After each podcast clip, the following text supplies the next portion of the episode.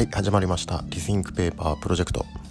この番組ではさまざまな切り口からこれからの紙の価値を考えたり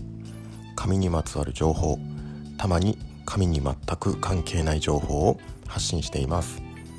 この番組は清水志向株式会社の清水聡がお送りしています。えっとちょっとここ最近紙の歴史ということでえっと発信していることが多いんですけれども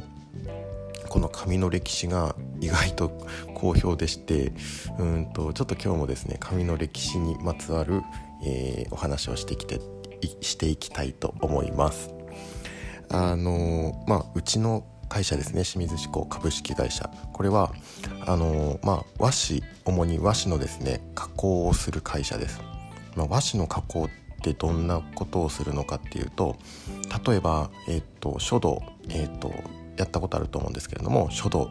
えーと、墨がですね紙についた時にこうにじむ紙とにじまない紙っていうのがあると思うんですけれどもこれはあのまあ紙っていうのは繊維でできていますから基本的にはにじむんですけれどもそのにじみを止める加工をしている紙があります。もちろんですね紙をすくすく時にそのにじみ止めの薬品を入れることもあるんですけれどもあの紙をすいた後にですね後加工で、えー、にじみ止めをする加工をしていたりとかあるいは、えーと、紙と紙を貼り合わせたりとか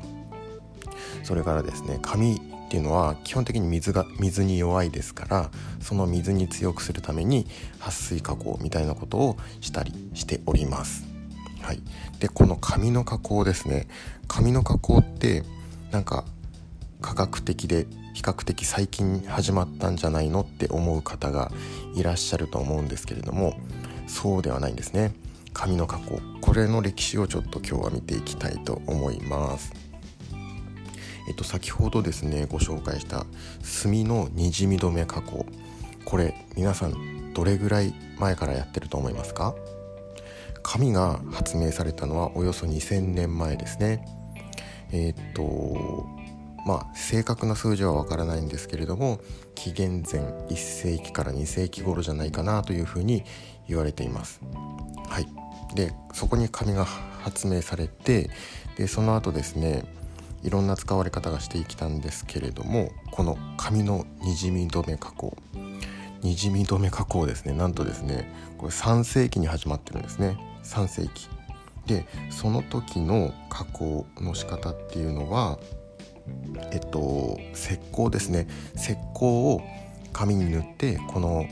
墨のにじみ止めの加工をしていたみたいです。その後いろいろ材料が変わっていってえっとまあでんぷんのりとかそういったものに、えー、変わっていたみたいです。でこのでんぷんのりっていうのはそのにじみ止め以外にもですね紙の強度を増すためにも、えー、使われていたそうですね。はい、えー、3世紀もうだいぶ前からですねこのにじみ止め加工はされていたと。はい。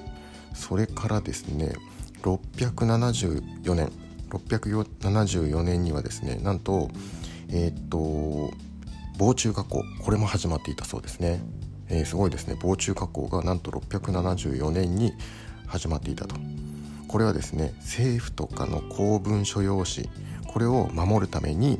えーと、里芋科の植物の実から抽出した有毒物質で、えー、加工していたそうです。すごいですね。674年の時点で防虫加工が始まっていたと。はい。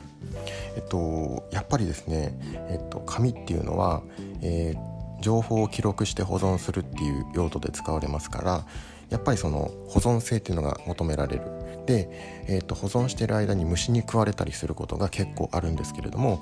こうやって政府とかの公文書用紙っていうのはやっぱり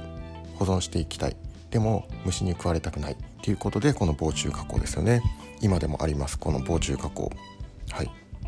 ま最近ではですねこのコロナ禍で、えーと、抗菌抗ウイルス加工みたいなものも、えー、流行ってますね。はい。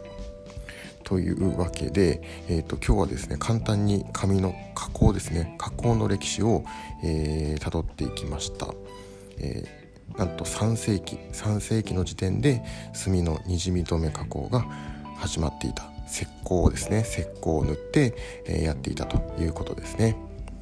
はい、えー、今日は、え紙の加工の歴史をお伝えしていきました。はい。最後までご視聴いただきましてありがとうございました。